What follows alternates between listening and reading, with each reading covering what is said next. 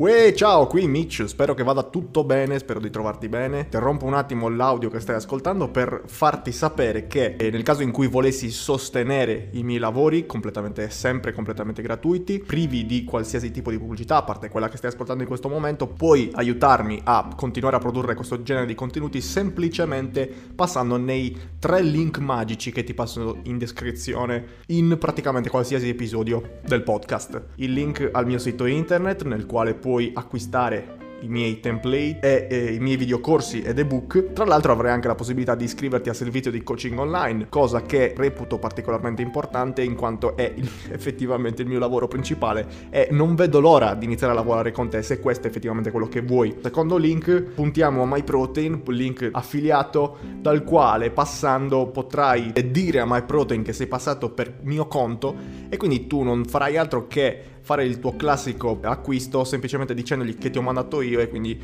MyProtein mi riconoscerà una piccola percentuale del tuo acquisto. Naturalmente io posso ricambiare addirittura fornendoti il mio codice sconto Mitch MyPMITCHMYP. Mi sono incasinato, è un casino da scrivere, figurati a dire. Codice sconto per avere il massimo degli sconti su tutto il carrello, ficco è importante sicuramente. Ultimo, non per importanza, il link al sito di Nerd Training Gear, azienda di attrezzatura per sala pesi che appunto fornisce prodotti di qualità altissima per la tua home gym e sala pesi. Naturalmente se stai cercando attrezzatura per il tuo parco giochi, questo è il mio sicuramente primo consiglio, la prima tappa che ti consiglio di fare è appunto il sito di Nerd Training Gear. Anche per questo link in descrizione. Ti ringrazio per essere rimasto fino a qui, ti auguro un buon ascolto e ciao, grazie.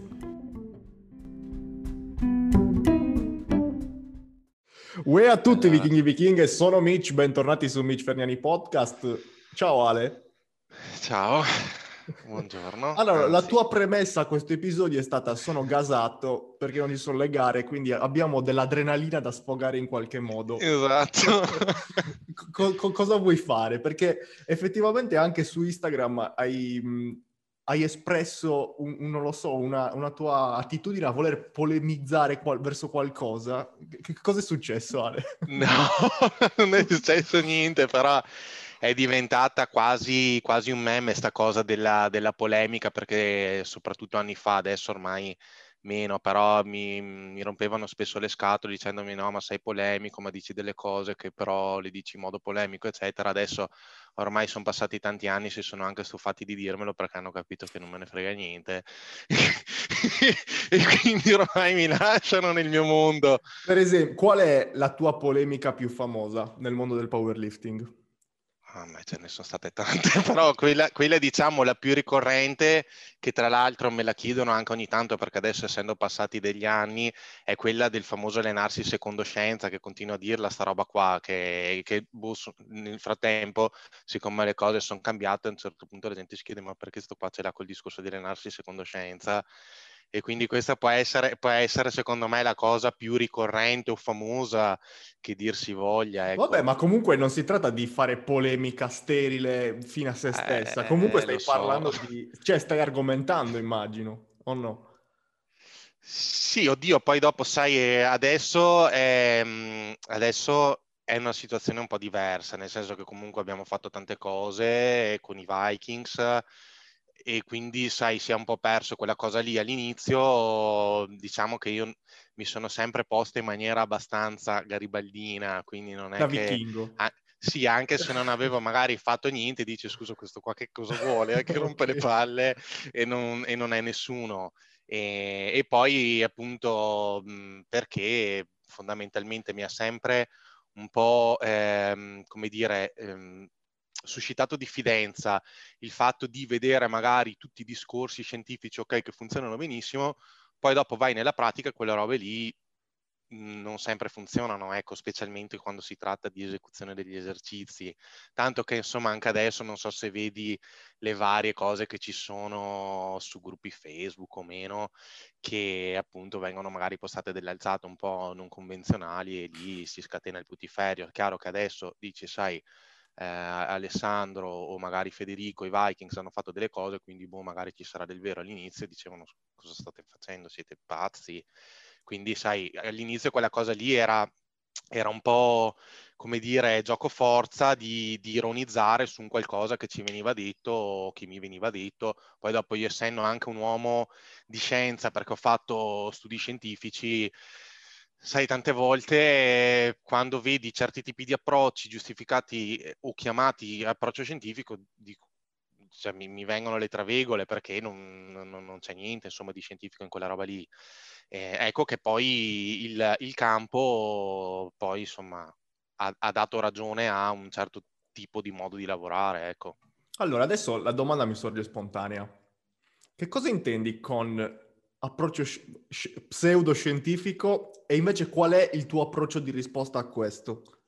No, lo so che allora, è una domanda troppo generica. No, ma in realtà non lo è per niente, nel senso che è un argomento che mi è stato chiesto così tante volte che ormai ho elaborato la risposta. Fondamentalmente il discorso è: sui libri non c'è scritto cosa deve fare Mitch quando si mette 230 kg sulla schiena.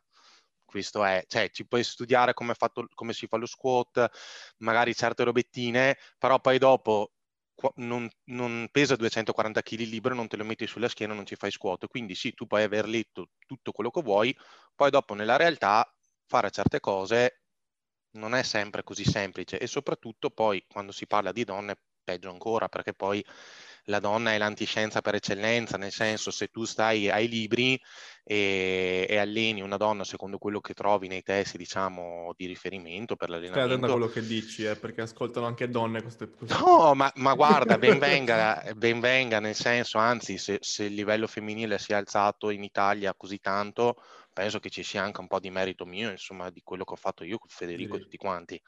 Quindi, insomma, se uno si attiene a quello che è le percentuali di carico sul massimale reale che una ragazza ha tirato, e più delle volte rischi di finire con il deallenamento, perché se uno utilizza, sai, percentuali 70-75% su una ragazza che magari fa 50 di panca, con 35 kg la vedo dura andare a migliorare un massimale di 50, perché poi la signorina nel momento in cui prende in mano 55 cazzo pesano. Quindi ecco che no, questa è la cosa, cioè io ho studiato tantissimo, ho studiato centinaia di migliaia di pagine di libro, ho letto tantissimo, mi informo e tutto quanto, però bisogna riuscire, diciamo, a capire che non ci sarà nessun libro che tu nel momento in cui l'hai letto ti metti in spalle 250 kg e li fai, perché se lo fai, a parte che saresti un pazzo perché non hai gli adattamenti strutturali per farlo, però poi non sai cosa fare. Quindi ecco che a questo punto poi un approccio magari un po' più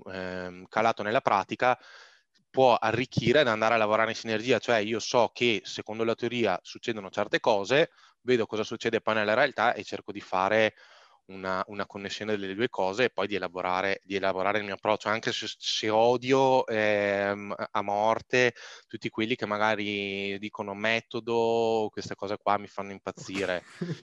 quindi cioè, vi elaborate un vostro modo di lavorare, però non è che avete fatto un metodo perché avete fatto quella roba lì, ecco.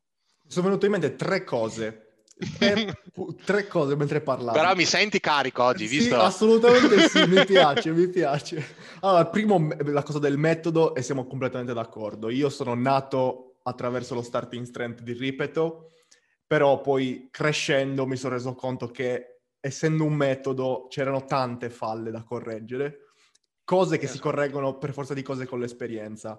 Però è importante... Già qua ti sei risposto da solo alla cosa di prima, cioè non è che l'hai letto su un libro, ti hai letto quel libro lì, esatto. Hai preso delle cose, ci hai tirato fuori quello che ti piaceva, che hai visto che funzionava, e poi ci hai messo anche dell'altro.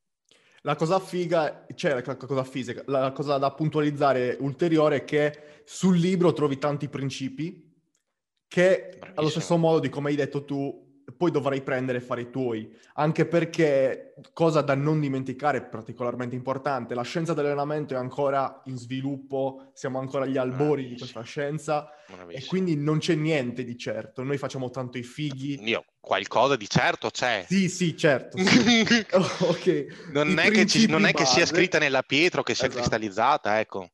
E poi l'ultima cosa... la rotazione dei carichi e il sovraccarico progressivo mi sembrano abbastanza assodati. Certo. E poi l'ultima cosa, che era un po' un punzecchiamento, perché ieri stavo parlando con Filippo d'Albero, okay, e lui ha fatto riferimento al vostro meme ormai diventato del non sei un fiocco di neve, Però okay, effettivamente quello che mi stai dicendo tu adesso è che ok, i principi base scientifici dei libri, però poi devi applicarli al singolo individuo, che è un fiocco di neve speciale. Sì, non proprio, non è così, però ci sta la provocazione, nel senso che diciamo che appunto proprio perché ogni individuo non è un fiocco di neve unico al mondo, bensì insomma, adesso faccio degli esempi sempre pratici, se un atleta diciamo che presenta certe caratteristiche antropometriche di età eccetera, bene o male il modo in cui dovrà allenarsi sarà quello. Se tu non hai voglia di fare un cazzo in palestra e mi dici che tu se fai più di 4 ripetizioni muori, sono un po' cazzi tuoi, ecco. Sì, è vero, sono d'accordo. Su questo sono d'accordo. No, però guarda che c'è gente che dice queste robe qua, cioè no, guarda, io mi sento che se ne faccio 5 mi viene male la schiena. Poi se tu effettivamente hai subito dei traumi, delle cose, ne possiamo anche parlare, però diciamo che siamo sempre, come dire, nel fatto che io poi specialmente sono, chi lavora con me, specialmente agli inizi, si scontra spesso con un muro, nel senso che io penso che tu debba fare determinate cose e sono quelle, quindi poi dopo se tu hai delle esigenze lo possiamo fare perché magari lavori, perché c'hai 2 bambini, devi andare, ok, però appunto le cose che funzionano bene o male dopo che uno fa questa roba qua da 10 anni, sono quelle, Cioè, se... No, finisco solo dicendo questa stupidata qua. Se l'accumulo del 6x6 di sala, che è quello che ho fatto il video con Gabriele Stefanelli, sono 20 anni che funziona, non ti preoccupare che funziona anche su di te. Questo è un po' il messaggio andato ad asciugare. Specialmente se sei agli albori del tuo percorso. Magari mano a mano che si va avanti c'è sempre bisogno di un po' più di lato artistico da implementare. Benissimo, però... che vince i mondiali ce n'è uno al mondo e difficilmente sei tu, quindi... Chiaro, assolutamente sì. Devo dirti un'altra cosa, però mi sono dimenticato. Ah sì, ok. Abbiamo parlato... Quando io parlo di caratteristiche dell'atleta, mi viene subito in mente Chad Wesley Smith, che fa un elenco molto molto preciso di quelle che sono le caratteristiche su cui puoi costruire la programmazione. Quali sono le caratteristiche su cui si basa il metodo vichingo? Il metodo, sicuramente il modo di lavorare, insomma, poi dopo ognuno lì ha il suo. Allora, diciamo che sicuramente Chad Wesley Smith è una persona che ha fatto sport tantissimi anni ad alto livello, tra l'altro anche diversi tipi di sport, quindi sicuramente ha un'esperienza tale per cui quello che dice molto probabilmente ha del vero. Poi sul fatto di, come dire, non so se hai mai visto quel meme dove c'è l'immagine con tutte le sfumature dei colori, la donna e l'uomo. Io sono più visione uomo, nel senso per me c'è il blu e il verde e magari, non so, il pervinca, non so neanche cos'è. Poi dopo lo so per una fatalità, però è per fare... Non ho idea se ti... È una specie di violetto, poi dopo adesso sicuramente mi verrà qualcuna a dirmi no, il pervinca è un'altra roba. Comunque, no, sicuramente insomma ci sono delle caratteristiche. La prima è discriminante fondamentale è secondo me il livello assoluto dell'atleta, quella è una cosa... L'anzianità dell'allenamento. No, il livello assoluto dell'atleta è quanti chili fa. Ok. Nel senso, potrebbero essere tanti anche da novizio, quello vogliamo dire. Potrebbero essere tanti anche da novizio. Chiaro. Potrebbero essere tanti anche da novizio. Ti faccio un esempio proprio concreto. Ho iniziato a preparare da un paio di mesi una ragazza di 16 anni, trentina, che ha iniziato, aveva già 150 kg di stacco e 80 di panca, quindi sai, quando ti trovi una così, che è una principiante totale, che però ha dei numeri assoluti alti, l'approccio deve essere comunque attento, perché sempre dopo a me piacciono tanto le citazioni perché mi restano impresse. Quando avevo appena iniziato, avevo letto una frase di Paolo Evangelista che scriveva «Se tu fai squat brutto e fai 270, hai personalità». Se tu fai quella roba lì con 100 kg è uno squat di merda, quindi anche lì il livello assoluto dell'atleta ti dice ok, se questa qua fa una panca di merda però comunque ci ha fatto 80 kg vuol dire anche qualcosina di giusto l'avrà capito, e lì devi stare un po' attento, ecco, all'approccio, perché se i carichi assoluti sono alti e parliamo di un principiante, se tu la fai tirare pesante con volumi alti e frequenze alte, il rischio di cuocerla è alto, o peggio di farsi male, perché poi se i chili sono pochi, cioè io dico, mettiamo te, non sono i chili che fai tu, però se tu dovessi fare 140 di squat massimale, ti direi, figlio mio, anche se provi a suicidarti, fai fatica a farti male, perché quei chili lì sono oggettivamente pochi, perciò devi proprio impegnarti per farti del male. Però se mi dici, cazzo, sai, ho fatto 2,40, dico, beh, magari se proprio ti metti a fare il cretino, ce la fai a farti del male anche seriamente, perché comunque i chili sono tanti, quindi il carico assoluto è la prima cosa da prendere in considerazione, perché proprio perché appunto, come hai detto tu, l'anzianità di allenamento non è proprio la stessa cosa, nel senso, una ragazza che fa 150 kg di squat, che si allena da un anno, una ragazza che fa 150 kg di squat, però si allena da 6 anni, sono due cose diverse, però comunque sono sempre 150 kg e poi alla fine è il carico assoluto, quella che io considero per prima. Poi l'anzianità di allenamento è una cosa collegata all'esperienza e di quanto può essere violenta la progressione, quindi più un atleta è, diciamo, fresco, e più io mi aspetto che posso dargli delle progressioni anche più impegnative, proprio perché il margine è da sfruttare tanto.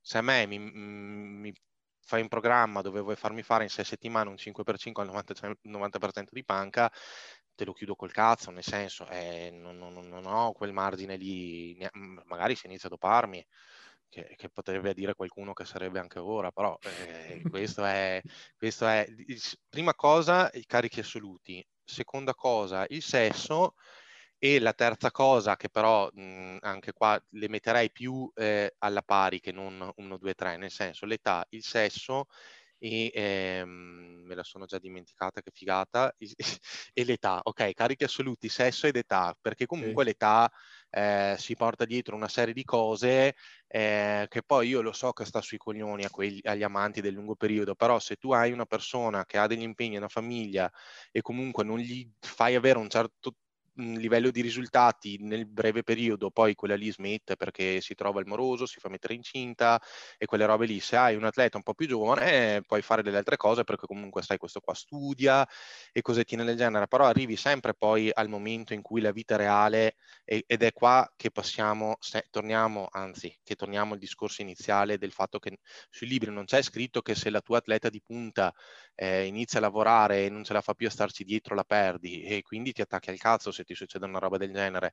Non c'è neanche scritto che tu, e qua faccio un altro esempio che mi è successo di recente, che tu porti un atleta al top della sua categoria in Italia e comunque tra le top in Europa, questa qua va a fare l'Erasmus in Spagna e non la vedi più. Quindi cioè, se magari l'europeo invece di arrivare quinta arrivava prima, magari poteva essere una cosa che no, ma sai, ho fatto quella roba lì perché è il lungo periodo, bravo, però poi non hai combinato un cazzo. Quindi anche sull'età ci sono delle cose che vanno ad influire sia a livello teorico, chiamiamolo così, perché comunque un atleta più giovane ha più capacità di recupero, un atleta più anziano magari ha un sistema nervoso più anziano, di solito, insomma, si spera almeno che chi fa sport agonistico a una certa età abbia anche un passato di un certo tipo, quindi ha avuto molti anni per allenarsi, quindi sai, ha un po' più padrone di se stesso, magari il sistema nervoso è un po' più reattivo e quindi magari certe cosettine che ti trovi sul giovane non ci sono, è anche un po' più smaliziato il vecchio, no? E anche sa un po' sentire i segnali che il suo corpo gli dà, tutta una serie di cosettine, però queste tre sono le cose che io metterei in primi, cioè nel momento in cui apro Word, e se aprite Excel state già sbagliando tutto, nel momento in cui apro Word e scrivo un programma, le domande che mi devo porre sono: ok, chi è la persona per cui io sto facendo questa roba qua? Mi è capitato abbastanza di recente che ho fatto un workshop e proponevo ai partecipanti di fare delle modifiche a un programma standard, e nessuna delle persone, con mio grande rammarico, ha detto: ok, questo programma che vorresti che io scriva, per chi è? Ok. E dico, cazzo, ma scusami, cioè dovrebbe essere la prima cosa chiedersi per chi sto facendo questa roba, piuttosto di dire lo schema, la progressione, la tripla, il ramping. per chi è questa roba? Bello, mi piace. Quante volte si può allenare alla settimana questa persona? Per quanto tempo si allena? Nel momento in cui si allena, pensa che nel frattempo gli stanno mettendo incinta la figlia, è uno studente? Cioè, sono domande da farsi queste qua, perché nel momento in cui tu stai lavorando, non stai facendo delle cose e adesso mi sono impuntato su questa roba qua, però sui libri non c'è scritto che la persona che voi state allenando finché fa ramping a 9 di squat sta pensando che deve fare la serie in fretta perché dopo va a prendere il figlio a scuola e si spacca la schiena perché nel frattempo che era in buca gli suona il telefono che gli hanno rapito il bambino, cioè, capito? Perché poi dopo nella pratica sono queste qua le robe che succedono e quindi nel momento in cui tu ti appresti a preparare qualcosa, secondo me sono queste qua le domande che uno deve farsi e poi dopo vengono tutte quelle caratteristiche, braccia lunghe, braccia corte, schiena dominante, gambe dominanti, core debole, core forte, eccetera, eccetera. Però quelle cose lì sono cose che io faccio spesso il paragone che dico che fare un programma è un'arte un po' come far da mangiare. Se tu sei una persona che è 10 anni che fa sta roba, non ti poni neanche realmente il quesito di questo atleta, le braccia lunghe, le braccia corte, perché viene un po' da sé, le fai a occhio quelle cose lì. Io non mi sono mai messo lì a codificare sulle tabelline, devo fare le percentuali così cos'ha. Sono delle cose che, faccio un esempio, Ranaldi ha fatto la tripla 100 kg di panca, se devo fargli fare un 6x4 glielo faccio con meno di 95 ed è allenante per lei, perché ha sto rom piccolino, le braccia che spingono, comunque c'è il sistema nervoso attivo, eccetera, e quindi va. Se magari lo faccio fare a Davide Bartolone, quella roba lì lo impicco perché comunque c'hanno panca maschia con tanti chili, e, insomma comunque forte anche di stacco e scuote, quindi c'ha la schiena stanca, non ha la mobilità per poter star sciolto e aperto, nel senso che se gli pesano poi dopo anziché fare quello che dovrebbe essere giusto, ovvero quando il peso aumenta stai più morbido e così fai più arco, queste cose qua, no? Che sulla teoria dici, cazzo, sì, bisogna far così ovviamente, poi dopo ti metti in mano 150 kg e voglio vedere se riesci a stare sciolto aperto, ecco. Riesci a tenerli intanto. No, riesci a tenerli, riesci a farli come vanno fatti dopo che magari hai fatto 4 colpi e 2,30 di squat, cioè, capito? Quindi sì, sulla carta è tutto fluido, sulla pratica ci sono certe robettine che magari vanno adattate, piuttosto che il fatto che una persona faccia 2 o 3 elementi, se si vuole fare agonismo non va bene, però 3 o 4 o addirittura 5, io quando vedo le persone che mi dicono mi alleno 5 volte alla settimana, sono sempre un po' scettico perché dico hai veramente 15-16 anni, 20 e studi, se no cioè, diventa anche difficile proprio per la vita perché dico ok, quando torni a casa poi cosa fai se ti alleni 5 volte? Cioè, al di là delle considerazioni poi pratiche del recupero, cioè una persona di 30 anni che si prende un impegno di allenarsi 5 volte alla settimana, 2 ore e mezza, se poi c'è una persona a casa e questa persona qua che è a casa poi gli girano i coglioni, può diventare un problema. E quindi finché sei lì, finché il tuo atleta è lì che fa il suo allenamento, che dice ah cazzo che bravo Giovanni, fa 5 allenamenti alla settimana da 2 ore e mezza, magari l'amorosa ha fatto le valigie, il giorno della serata la passa a piangere, non si allena un mese perché sta male, capito? Cioè, per quanto sono cose che uno dice no vabbè non mi succederà mai, in realtà penso che avere una vita bilanciata sia comunque anche questo è uno dei compiti dell'allenatore, nel senso che ultimamente sto dando un po' più attenzione anche a queste cose perché vedo che chi è una vita per il powerlifting, tutto così, poi dopo nel momento in cui gli cambia una merda va tutto in culo. Quindi se cioè va benissimo aver passione, aver voglia di vincere, però ragazzi, una vita equilibrata, nel senso, dicono non c'è il professionismo, è vero non c'è il professionismo, non si vincono soldi eccetera, poi dopo chi dice che è una roba che mi fa diventare pazzo anche quella, se ti pagassero mi doperei, bravo, però la vita è fatta di tante cose di cui lo sport e la passione è una di queste, però tu non puoi essere una vita per il powerlifting perché poi nel momento in cui ti succede, mi è successo un esempio in casa a me, che ti va male una gara che magari è un campionato del mondo, poi dopo c'è una crisi che ti distrugge la vita e questa cosa qua non va bene. come le ci sono tante ragazze principalmente che magari arrivano a 20-21 anni che per qualsiasi motivo, ma non me ne frega un cazzo, che poi dopo mi commentano sei stronzo. E se non avete fatto un cazzo nella vostra vita e la vostra occasione di rivalsa sociale, il powerlifting non è una cosa sana, perché poi comunque arriverete lo stesso a 25 che magari siete delle cretine e non va bene, perché cioè, il lungo periodo, per come la vedo io, è non tanto quelle cazzate di la schiena eccetera, ma impostare un modo di vivere lo sport sano.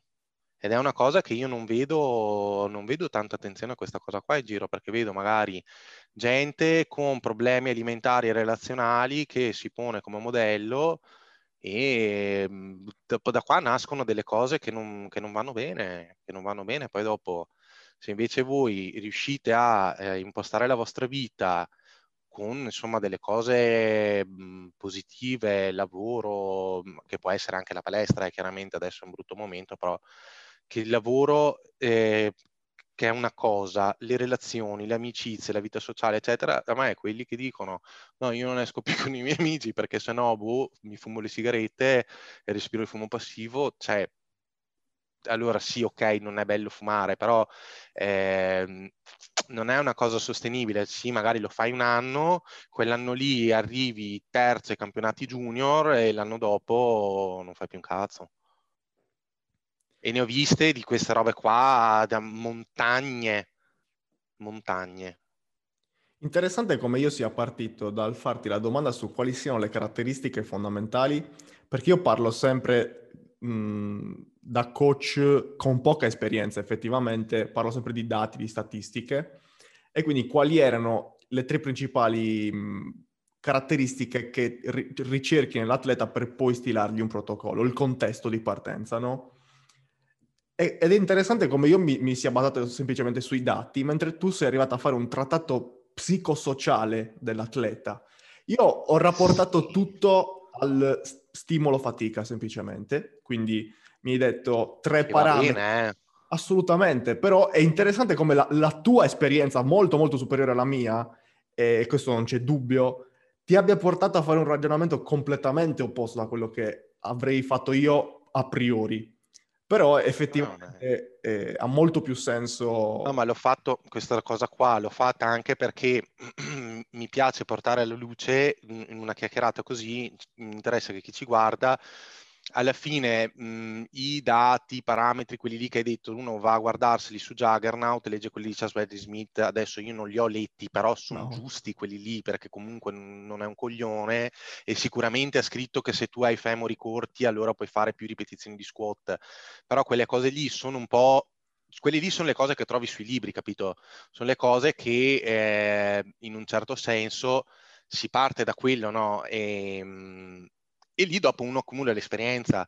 E su questa cosa qua ho voluto dare insomma un po' il mio punto di vista, a parte che poi dopo anche lì c'è il meme, quello di Sonia, torna, non so se l'hai mai visto, che di questa atleta che aveva un futuro radioso di fronte a sé, poi dopo ha smesso perché si è fidanzata e adesso è è l'emblema di questa cosa qua lei, perché ha trovato una persona che per trovare un equilibrio nella coppia ha dovuto lasciare il powerlifting, e adesso che è ritornata single, però non stalkeratela che non sono sicuro che sia single, so solo che non è più con quella persona lì, c'era questa cosa qua, poi dopo palestra chiusa eccetera, però vedi, lei è proprio l'emblema di una persona che dici cazzo, 19 anni fa 170 di stacco, porca miseria, questa qua vince i mondiali, e invece no, dov'è?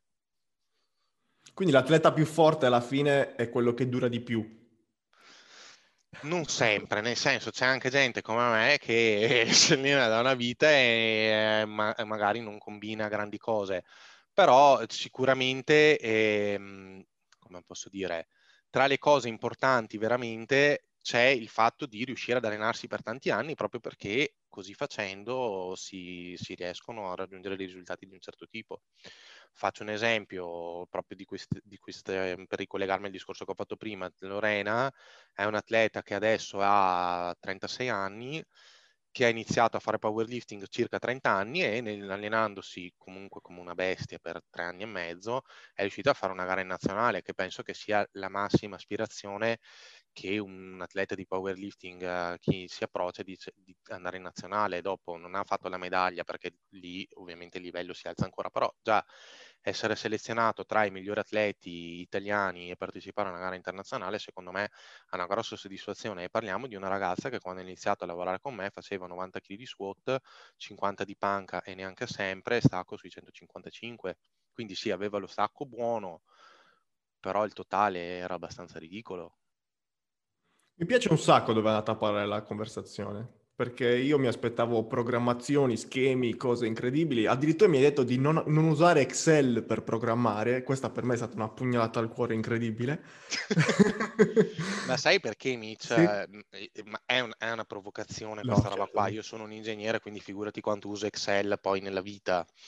La cosa di Excel, secondo me, specialmente chi è un po', come dire, acerbo, dovrebbe usarlo il meno possibile, perché tu nel momento in cui scrivi, cioè la penna o il dito che preme il tasto col numero, la penna è fin troppo old school, però l'esempio della penna che quando scrivi, che cazzo ne so, Carlo Princic 4x4 250 kg di stacco, ci devi pensare che gli stai chiedendo di fare quella roba lì a quell'atleta, perché se tu lo butti su Excel ti viene fuori il numero con la percentuale e magari dopo lo rileggi e va bene, però se tu lo scrivi ha un altro impatto, nel senso è ovvio che questa roba qua la puoi fare solo se hai un numero di atleti limitato, però sugli atleti quelli un po' più forti, che hanno comunque dei chili un po' più alti, secondo me vale la pena di pensarci un attimo a quello che state scrivendo, perché comunque poi l'atleta dovrà andare a farla quella roba lì,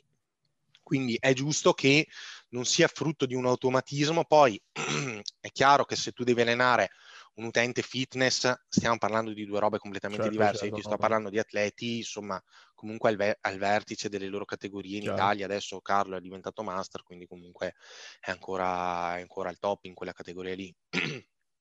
Comunque ci devi un attimo riflettere, perché dici ok, 5x5 a 250 è diverso da 4x4, capito? Cioè sto facendo un esempio, però ci deve essere un po' di sensibilità su quella roba lì, e secondo me Excel te la fa un po' perdere, perché poi diventa un po' troppo automatico. Invece su certe cosettine, secondo il mio punto di vista, ci dovrebbe essere un po' più di attenzione e di sensibilità anche.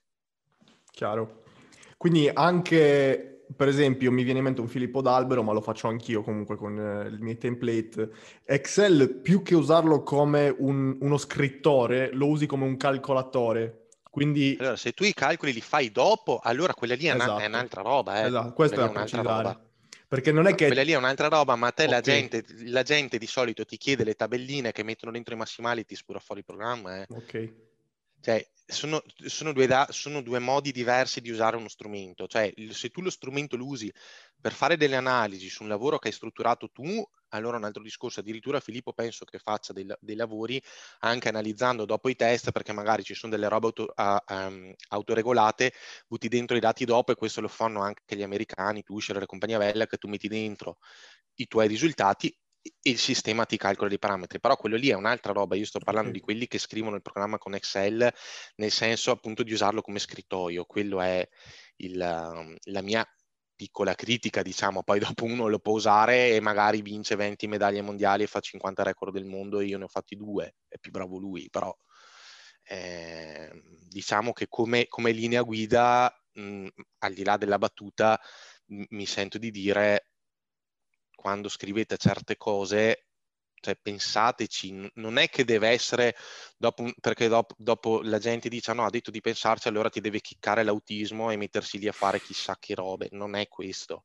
Però se tu scrivi, ti faccio un esempio, io ho un programma dove c'è scritto ramping 3, back off 3 singole con lo stesso peso,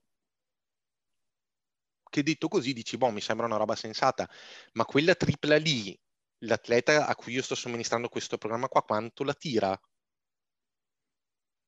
Cioè, se quell'atleta lì ti tira la tripla della vita, poi non ti fa tre singole presentabili con quel peso, anche utilizzi se sul singole ci ha appena fatto una tripla.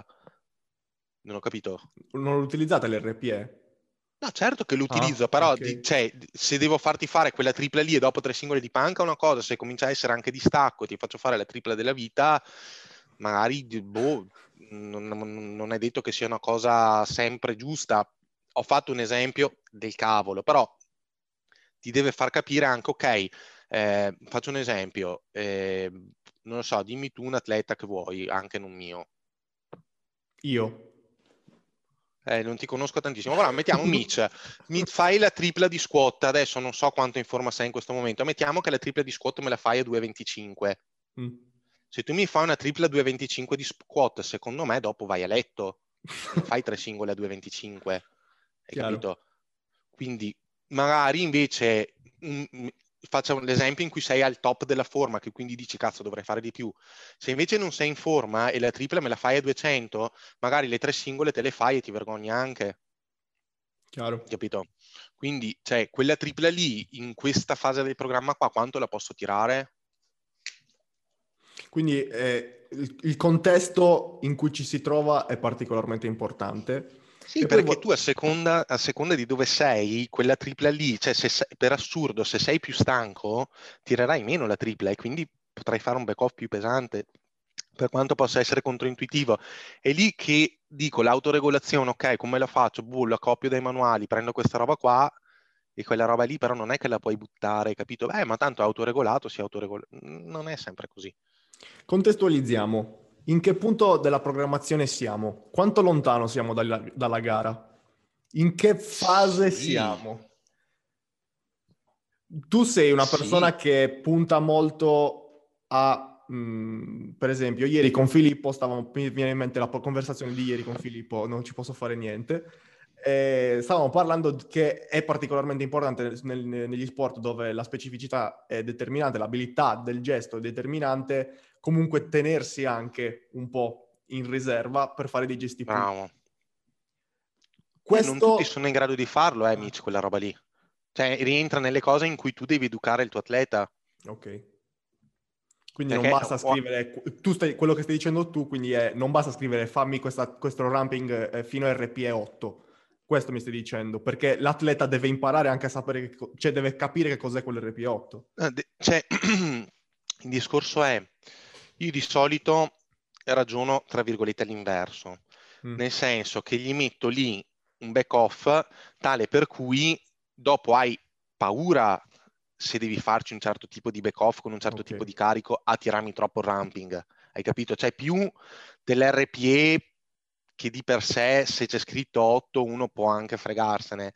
Se dopo devi fare un 5x5 con il 10% in meno, comincia a cambiare la minestra, perché comunque ci penso due volte, uno dice, cazzo, metto sto peso qua, quanto viene il back-off? Aspetta che ci penso un attimo. E quindi è una cosa che si tira dietro, e soprattutto la cosa più di quanto scrivo 8, 9, 10... Io non scrivo mai numeri diversi da questi, però questo magari è un mio limite. Più di cosa scrivo io 8, 9, 10 è che la persona a cui io sto dando sta cosa deve capire cosa ho in testa io, perché tanto io se voglio che mi faccia la tripla 270 di stacco, non me ne frega un cazzo che la fa 9 o 8, perché nel momento in cui metti sui dischi non è che lo sai se ti viene 8 o 9 o 10. Però se io ho idea che quella persona lì più o meno possa valere quel peso, o perché mi interessa, perché è importante per me in quel momento che faccia una certa cosa, io cerco di metterla in condizione di fare quello che voglio io alla fine. Non so se... Sì, cioè, no, sto cercando di ragionare. Ti scrivo 3 RPE9, però in realtà lì c'è scritto 3x270. Sì. Allora, sto cercando di ragionare perché io devo collegare alle cose che so io. Non voglio soltanto ascoltare il tuo discorso e dirti che hai ragione, perché io se posso voglio battibeccare, romperti le palle. Ci mancherebbe. Però effettivamente sì, ha perfettamente senso. È semplicemente un modo diverso di pensare dal mio. Io sono molto più americano, mi sembra di pensare che il tuo è un po' più russo, più europeo come modo di pensare. Sì, probabilmente sì, perché alla fine la mia formazione è quella, nel senso io sono cresciuto con Federico, con Franco, con Cellario, quindi bene o male la scuola è quella, la parte quella americana che è una cosa insomma da cui comunque attingo molto, è un po' diversa, cioè io vedo anche tanti atleti, tante atlete americane che fanno delle cose che boh, le guardo, dopo sono fortissimi e va benissimo e non sto dicendo il contrario, però magari sono delle cose che io non le farei così, quindi bene o male mi sono tirato fuori un sistema su cui riesco a ragionare, a capire un po' come vanno le cose e mi adatto più su quella cosa lì, cioè addirittura delle volte quando do i ramping do anche un range di carico, che è una cosa che non so se altri le fanno, ma probabilmente sì, però ecco, quindi cioè, se io do queste cose qua, magari l'autoregolazione non è più tanto nell'RPE in senso stretto quanto nel precisa, come ti senti, capito? Chiaro. Io direi che possiamo passare a rispondere a qualche domanda, che dici? Dai, sì.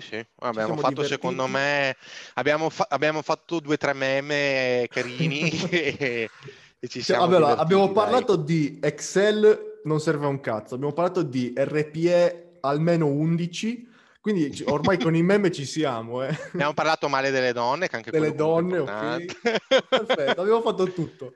Direi che possiamo passare assolutamente alle domande. Ti sei tenuto qualcosa? Come ci... Ma io, guarda, vediamo se nel frattempo così vedono i miei follower, vedono che li cago. Perfetto. Allora... Questa la lascio, non la taglio, eh? Sì, sì.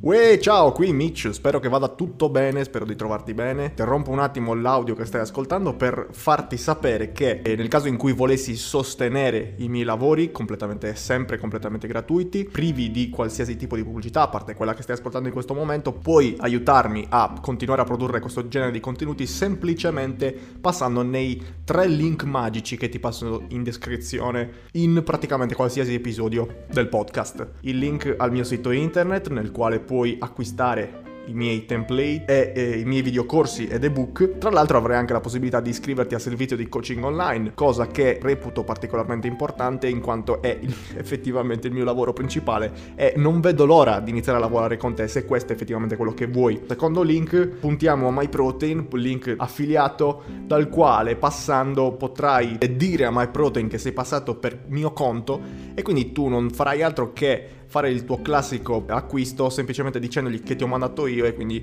MyProtein mi riconoscerà una piccola percentuale del tuo acquisto. Naturalmente io posso ricambiare addirittura fornendoti il mio codice sconto Mitch MyP MITCHMYP. Mi sono incasinato, è un casino da scrivere, figurati a dire. Codice sconto per avere il massimo degli sconti su tutto il carrello, ficco è importante sicuramente. Ultimo, non per importanza, il link al sito di Nerd Training Gear, azienda di attrezzatura per sala pesi che appunto fornisce prodotti di qualità altissima per la tua home gym e sala pesi. Naturalmente se stai cercando attrezzatura per il tuo parco giochi, questo è il mio sicuramente primo consiglio, la prima tappa che ti consiglio di fare è appunto il sito di Nerd Training Gear. Anche per questo link in descrizione. Ti ringrazio per essere rimasto fino a qui. Ti auguro un buon ascolto e ciao, grazie.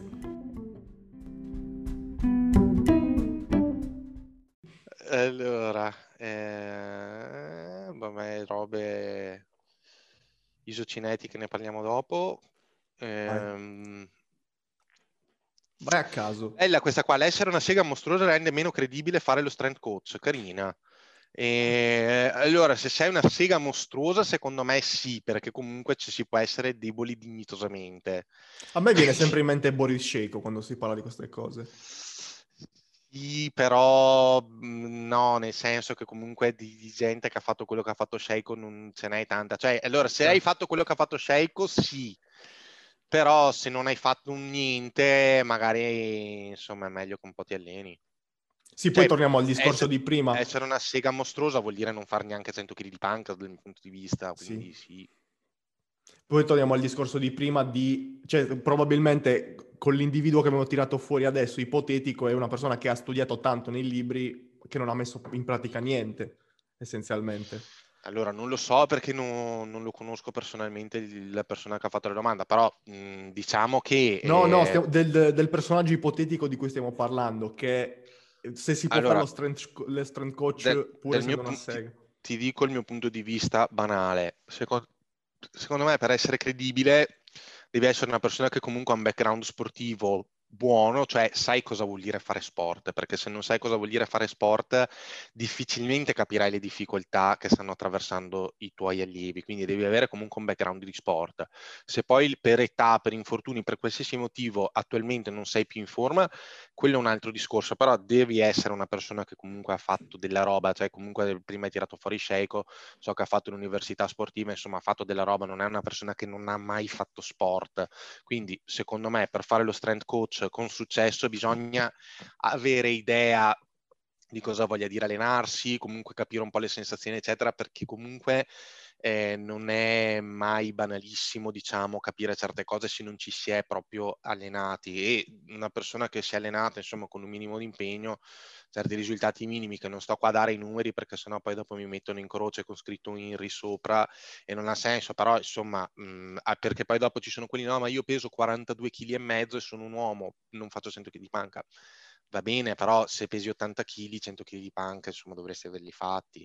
Però, ecco, diciamo che bisognerebbe avere, secondo me, un minimo di background sportivo anche nella pratica. Poi, il fatto della credibilità, secondo me, deve sempre passare un po' dei risultati, però prima di fare i risultati, comunque la gavetta bisogna farla. Perciò io tendo sempre a guardare, ok, magari un allenatore X, non faccio nomi, però sto ipotizzando magari un atleta bravissimo, che come allenatore non ha concluso mai un granché, nonostante magari non stia facendo da tanti anni, piuttosto che uno che tipo Filippo, che magari non è che ha mai fatto grandissimi chili, però insomma il suo background ce l'ha, il suo stacchetto bene o male gira, sì lo squat e la panca non sono un granché, però comunque li ha fatti, quindi sa di cosa stiamo parlando, sa quali possono essere le problematiche, allora lì secondo me non è necessario, ovvero io magari Filippo lo giudico perché ha fatto fare 70 kg di panca su Amorosa che era una pippa astrale, quindi può essere una roba che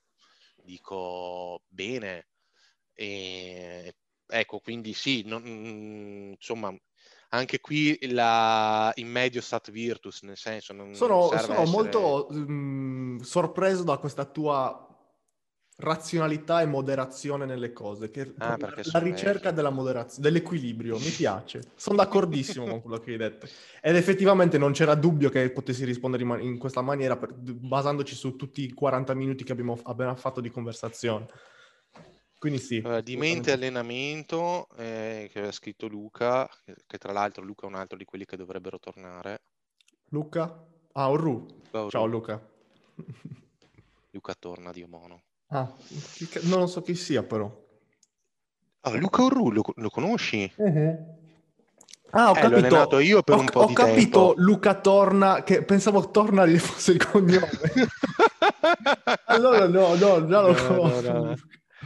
Okay. Adesso ha fatto un anno sabbatico Luca. Non mi è sembrato molto convinto, ho fatto un episodio anche con lui del podcast, non mi è sembrato molto convinto di voler tornare, lo sai. Sì. Pazienza. Ma comunque no, cosa devo dire? Se vuole tornare sono contento, se non torna pazienza. È giusto. Allora qua ce n'è una che secondo me è molto carina. Allora, dire a chi si prende sul serio che non fa ingegneria aerospaziale ma che sposta solo del cazzo di ferro. Io sono un ingegnere aerospaziale e confermo che effettivamente state solo spostando del cazzo di ferro. Non fa una piega. Allora ce ne sono due: uso dei fondamentali nel fitness e le 1000 scuse per non spingere, che si possono anche ci spenderei due paroline per queste cose qua. Uso dei 3 fondamentali nel fitness, mi sembra una cosa ormai completamente sdoganata, quindi ben venga, io sono felice, insomma c'è tanta gente che mi segue, che ci segue, probabilmente anche te, che fa magari fitness come dire scorrevole, no? Un po' all'acqua di rose, che però a me magari piace dire fare che faccio fitness. No, ma farà schifo proprio... a te questa cosa, però a me piace dire... ti dirò di più, fondamentali non vuol dire un cazzo, secondo me. Sì, ha specificato squat panca stacco. Ok, ok. Perfetto, scusami, ti ho interrotto. No, specificato squat panca stacco, ma figurati. No, appunto il fitness, cioè, secondo me tutto sta nel capire qual è il proposito, nel senso uno può fare fitness in maniera più che dignitosa, fatta bene, come per esempio secondo me fai tu, cioè hai un fitness ragionato, insomma di gente che si fa delle domande, vuole fare delle cose che gli interessa migliorare, eccetera, e poi c'è il fitness di la ragazza che va in palestra, vuole avere il culo bello, ben venga che faccia squat. Anche lì, stavo dicendo, ci sono tanti ragazzi, tante ragazze che magari fanno fitness un po' così, però non vogliono fare le cose alla cazzo di cane e che quindi magari guardano a chi come me o come te fa le cose fatte bene e gli interessa, quindi ben venga. Poi lì diciamo che la deriva di questa roba qua è pensare che tutto il mondo sia fitness e che dice, ah no, sai, mio cugino si è rotto la schiena, quelle cose lì non vanno bene, però il problema è sempre nel singolo, non nell'approccio, ovvero per me chi fa palestra, tra l'altro proprio stasera viene ad allenarsi con me un ragazzo che fa fitness fondamentalmente, che vuole imparare a fare lo stacco fatto un po' bene, glielo insegno volentieri, quindi cioè non ci vedo nulla di male, anzi questa qua deve essere secondo me un'occasione, un'opportunità per chi come te si interessa di anche ambienti agonistici, del powerlifting e quant'altro, per mettere in comunicazione i due mondi, non per allontanarli. Cioè, io ogni tanto dico delle cose cazzate, tipo scarto alle ragazze che hanno scritto fit nel nome, ma quello non è perché disprezzo o mi sta antipatico chi fa fitness, è solo per dire ragazzi state attenti, perché comunque io non insegno fitness, quindi se tu vuoi farti allenare da me devi fare powerlifting, se no vai da un altro, vai da Mitch. Quindi questo è, allora mettiamo in chiaro, sono belle, ci posso pensare, okay. Però no, vabbè, al di là della battuta, in generale sì, cioè dico questa cosa qua per far capire che sono due cose distinte, ma nulla vieta che comunichino per certi versi. Il problema della parola fitness è che non vuol dire tutto e niente.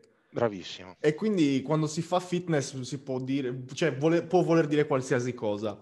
L'uso dei movimenti del powerlifting nel fitness è sicuramente molto molto importante per quello che rappresentano questi movimenti. Sono i movimenti primordiali che può eseguire il corpo umano ed è importantissimo potenziarli, perché questo poi ci potenzierà quello che è il nostro stile di vita, tutte le cose che facciamo durante la vita.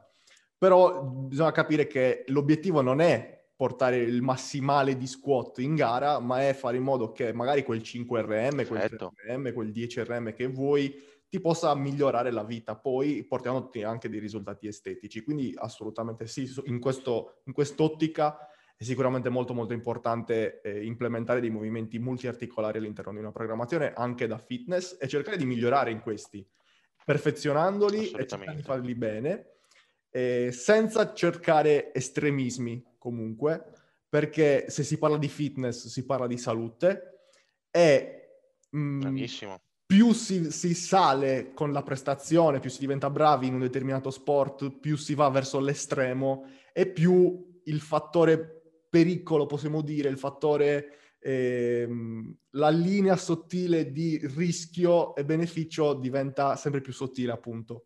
Ah, ma guarda, secondo me l'hai descritta alla perfezione, nel senso che quello che io recrimino e magari delle volte anche mi arrabbio è quando si vuol mischiare il fatto che uno fa powerlifting, che si assume rischi eccetera della cosa, e il fitness, perché sono due cose diverse, nel senso se tu devi fare una prestazione, dopo hai mal di testa perché hai fatto una tirata da animale e la sera hai mal di testa, se tu vuoi fare fitness devi fare un'altra roba, però il problema è che tante volte sia da un lato che dall'altro, cioè il powerlifter che va a rompere le palle alla ragazza che fa squat con 60 kg e magari non scende sotto il parallelo e va a rompergli le palle nei commenti, è una cosa che secondo me è ridicola, ma come è altrettanto ridicolo che magari ci sia quello che dice ma cosa serve fare 260 di squat?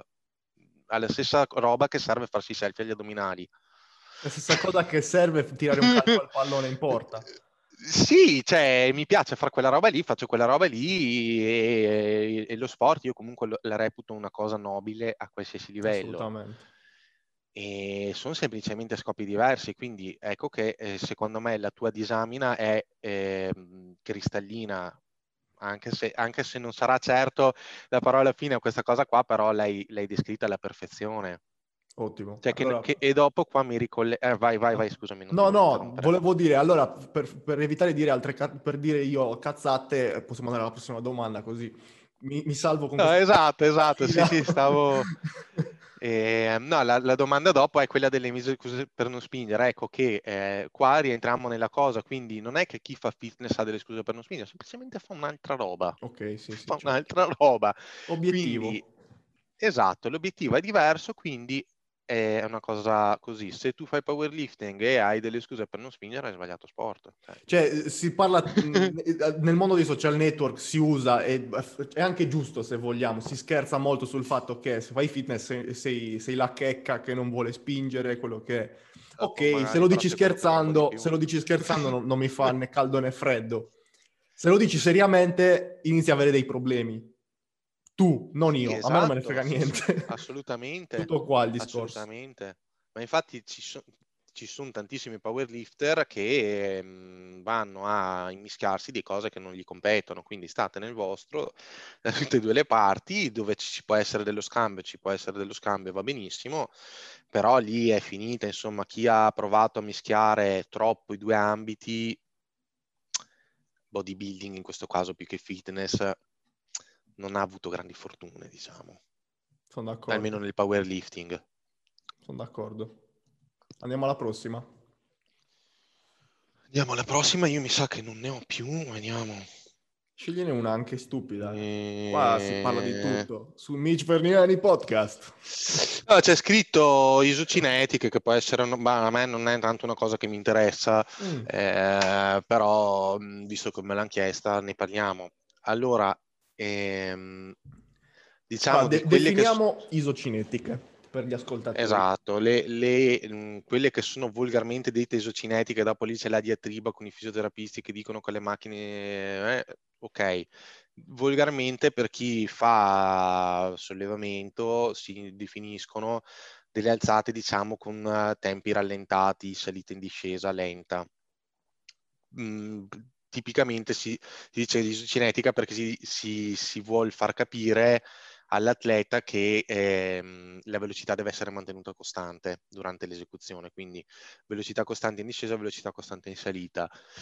Io personalmente nelle mie preparazioni non uso mai le isocinetiche in salita, ovvero non do mai un tempo sotto tensione dilatato in spinta, proprio perché... adesso dopo lo dico lo stesso, dopo rompetemi i coglioni finché non me li spaccate, penso di essere stato uno tra i primi in Italia a parlare del timing delle alzate, adesso forse sono stato il primo, non me ne frega un cazzo, comunque non ne parlava nessuno quando ho iniziato a parlarne io. Il timing delle alzate secondo me è una cosa fondamentale ed è tutto, quindi se io ti vado a far sballare il timing dell'alzata sto facendo una puttanata colossale. Ti stai allontanando dalla specificità. E non lo faccio mai. Né in salita né in discesa. No, in salita, in salita diciamo che la spinta che sia panca, che sia squat, che sia stacco non la faccio mai. Sarà capitato qualche volta che davo un po' salita lenta nello stacco fino al ginocchio e poi la chiusura veloce, per chi aveva bisogno di capire, però sono robette. Diciamo che in generale la frase, quella che uso è: in nessuno sport vince chi va più piano, e quindi... fondamentalmente già da qua si vede il senso della cosa, perché io penso che appunto il tempo della reazione della spinta sia sopra a tutto. Le discese lente le uso ogni tanto perché comunque ti permettono di rendere un po' più frizzante un carico che magari sarebbe delenante, se no, e quindi c'è un po' sto stimolo muscolare, ogni tanto le uso, e discesa lento più che altro panca, ti dà anche qualche feeling buono, però non è che sono un amante, ecco, le uso ogni tanto, soprattutto in panca, Squat discesa lenta, sì, però anche lì l'uso magari adesso, non so, faccio un esempio, ho un atleta 50 anni, molto forte, meno 74, quindi struttura esile, vecchio, sportivamente parlando. Si è fatto male perché doveva fare la negativa nello stacco e quindi aveva un po' sto dolorino alla schiena perché non era abituato a farla, aveva la schiena un po' affaticata, allora gli ho fatto fare degli elementi di squat un po' più leggeri per non farlo proprio perdere troppo a livello muscolare, gli ho fatto fare delle discese lente in squat, però sono delle cose che uso o se uno ha dei problemi tecnici da risolvere o se devo rendere un po' più frizzanti degli allenamenti che altrimenti sarebbero troppo soft, però non è che siano una cosa che... Non è una variante tecnica che usi per modificare qualcosa? È una variante tecnica che la uso quando uno ha un problema tecnico. Quello è una cosa per cui la uso anche le salite lente nello stacco fino al ginocchio, lo dico perché così dopo se qualcuno viene a dirmi no, ma io ho visto un tuo video del 2016 in cui c'era una tua atleta che faceva quella roba lì, la usate. Ok. E non sono un amante, ecco, cioè a parte in panca che è l'alzata comunque che chi ci segue insomma avrà già sentito dire che è l'alzata dove il timing conta meno perché è l'alzata più muscolare, ecco che allora la panca abbiamo magari delle sensazioni un po' più importanti, la ricerca sai della schiena del petto che sale, della schiena che si carica, quelle cose lì, con la discesa lenta le vai un po' ad amplificare. Sulla salita lenta in panca non ne colgo il senso, ma magari è un problema mio, ovvero in squat men che meno, in stacco, ecco, c'è quella cosa lì fino al ginocchio, ma lì più che altro serve perché se l'atleta non riesce a capire come si deve fare la partenza, allora lì se lo fai partire piano il braccio si allunga anche se non vuoi, quello è un po' il discorso, perché se devi stare lì con la spalla tirata e andando a fare la salita lenta, ora che arriva il ginocchio sei scoppiato. Questo ecco è un po', però diciamo non sono un gran amante ecco, del genere. Chiaro. Poi comunque la particolarità dello stacco da terra è che appunto parte da terra e quindi lì esatto. È importante anche gestirlo in maniera magari un po' diversa rispetto alle altre due alzate. Sì, ma poi c'è anche il discorso banalmente in cui dici ok arrivi lento al ginocchio, cosa fai? Quindi quello può essere un modo per dire ok, ti forza ad arrivare lento al ginocchio però senza farti fare un massimale, così capisci cosa devi fare quando arrivi lento al ginocchio. Infatti il modo in cui lo usavo era sempre salita lenta fino al ginocchio e poi chiusura dinamica, che poi non è mai dinamica perché se sei lento al ginocchio come cazzo fai a farla dinamica, però quello è un altro discorso, cioè nell'idea dovrebbe esserlo. Però è comunque una cosa carina che dice ok, una delle cose tipiche è arrivo al ginocchio messo male, essere uno strumento che ci sta, oppure anche il fermo al ginocchio, però ripartire da fermo è ancora più dura. E questo tipo di varianti che cambiano così tanto il gesto, comunque la dinamicità del gesto, le utilizzi, immagino, lontano da un'ipotetica gara? Allora io, guarda, ho diciamo l'ultima parte della preparazione, le ultime 4 settimane che praticamente le copie in collo come un animale da 3 anni a questa parte praticamente, perché ho trovato un modo di fare il picking che mi piace e quindi tendo a non uscire da quella cosa lì e non c'è nessun tipo di variante in queste cose qua, se non forse della panca stretta nel giorno leggero, della panca centrale. Però non sarebbe un problema che uno le fa anche vicino alla gara, perché poi c'è gente che addirittura questa roba qua mi fa urlare, che dice ma togli i complementari vicino alla gara, ma perché devo togliere i complementari vicino alla gara? Li ho sempre fatti, magari andrò a ridurre un po' l'intensità, non tiro il massimale di French press 2 giorni prima della gara, però non vado a togliere, cioè se tu sei una persona che comunque... giova di fare una discesa lenta in panca nel giorno centrale, quello più leggero, falla anche 3 settimane prima della gara, 2 settimane prima della gara, magari non farla all'ultimo allenamento prima della gara, però c'è questa cosa qua di sembra che sotto le gare cambiano le leggi della fisiologia o della gravità, non è così, cioè se tu hai sempre fatto una marea di complementari, ma cazzo, ma continua a farli anche alla fine perché sennò la condizione ti va sotto le scarpe. Beh, io penso che comunque il criterio dietro un'affermazione del genere, perché effettivamente lo dico anch'io, è che comunque il principio della specificità è importante e non è che togli il movimento principale e ti metti a fare complementari per il gusto di fare complementari. No, ma assolutamente, Mitch, però se tu sei abituato a fare una valanga di complementari e mi fai un mese prima della gara che non li fai, arrivi in gara che sei una merda, Certo. Cioè, diventa proprio... tenendo lo stimolo più importante sul gesto da gara. No, ma se tu sei abituato a fare 4 esercizi di tricipiti, il lunedì, se la gara ce l'hai la domenica, un po' di push down puoi farlo lo stesso. Ok. Allora, io sto parlando di varianti. No, ma la variante... Allora, io non imposto mai, a differenza ad esempio di Gallo, che lui imposta le progressioni sulle varianti, è una roba che non faccio quasi mai, o molto raramente, perché ho un altro modo di fare e quindi cioè, io la variante la tengo sempre come seduta di appoggio, cioè per me la seduta di appoggio ha un'importanza che però non è così cruciale, come dire, che mi va a compromettere la specificità, perché io faccio fare sempre 3 squat, 3 o 4 panche, quindi se una di queste 3 o 4 è una variante non mi dà problemi sulla specificità, anche perché appunto le varianti che uso sono panca stretta, panca con la discesa lenta, quelle cose lì dove si va a variare ma neanche così tanto, varianti di squat stacco praticamente neanche non le uso, se non rarissimi casi, quindi non ho questa, come dire, questa paura della variante. Comunque sei sempre molto specifico, effettivamente. Sì, esatto, sono sempre talmente specifico per cui non mi sono mai posto il problema. Cioè, per me, se abbiamo la gara, io e te, fra sabato prossimo, quindi oggi è venerdì, abbiamo tutta un'altra settimana, magari non la farai più, la panca con la discesa lenta, però se, tipo, mercoledì, poteva anche starci una panca col fermo lungo. Chiarissimo. Quindi con isocineti intendi anche fermi? No, non intendo anche fermi, dopo sono andato a divagare, no? Le isocinetiche è un discorso chiuso, stavo parlando proprio delle varianti in generale, ma una discesa lenta, ma sì, ma usatela anche 10 giorni prima della gara, cioè se sono 4x3 il 70% con la discesa lenta in panca, chi se ne frega. È chiaro che se invece fai dei lavori tipo Gallo, dove magari mi fai cazzo 90%, 85% con la cambered, sì, allora non la fare prima della gara. Cioè, capito? Federico fa fare le singole, le doppie con la cambered, con la safety, stacco con gli elastici in the loading, quelle robe lì, no? Che è molto più americano, o sbaglio? Molto più americano di me, sì, perché lui è nato West Side. Ah, non lo sapevo. Figo.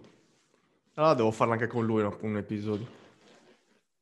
Sì, no, sicuramente è interessante, perché poi uno magari vedendolo fuori dice, sai, più o meno sarà lì. In realtà, anche se ci confrontiamo praticamente giornalmente, non lo sapevo questo. Il modo di lavorare è abbastanza diverso. Interessante, quindi, anzi, sai che cosa ti dico? Vi farò venire assieme e voglio farvi picchiare così io mi diverto e voi fate tutto il mio lavoro. Lì la cosa, una delle cose, così dico una cazzata, così ti prepari, è per esempio che lui è mega amante del look grip. Vabbè, sì. Io invece non... Tu vai di mista. Sì, a meno che uno non mi arriva che già la fa, non ho mai fatto fare passaggio a nessuno. Io sì. Cioè, non è che forzo, vedi, però... non è che forzo, però quando lo fa, quando succede il passaggio, vede un sacco di benefici. No, ma io non dico che non ci siano benefici, dico semplicemente che non rientra nel modo di lavorare, fare il passaggio alla grip, perché... A parte che poi lì si apre un'altra piccola cosa, cioè che appunto la hook è più per i sumisti e io quasi tutti i stacchisti regular. Perché per i sumisti? Perché, come il buon Luca ti potrà confermare, su chi stacca regular, nel momento in cui ti avvicini alla chiusura, strisciando le mani sul bilanciere, c'è il rischio che proprio lo strisciare sulla coscia ti apra le mani. Beh, lì dipende anche molto dalla conformazione dell'atleta, comunque. Io nel regular non gente non forte di stacco con le gambe piccole non ne ho tanta, però...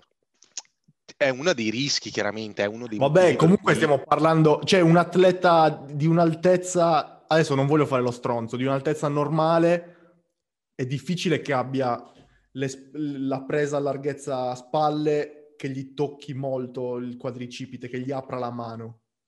Anzi, succede di più nel sumo.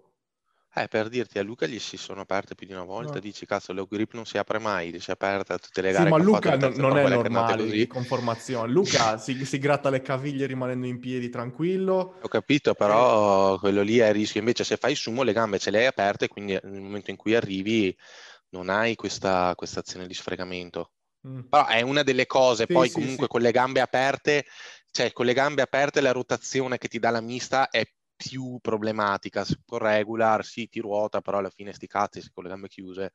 Dici, sono tutte delle robe che magari ne parliamo, quando c'è anche poi Fede. Comunque anche lì il contesto fa un sacco da padrone.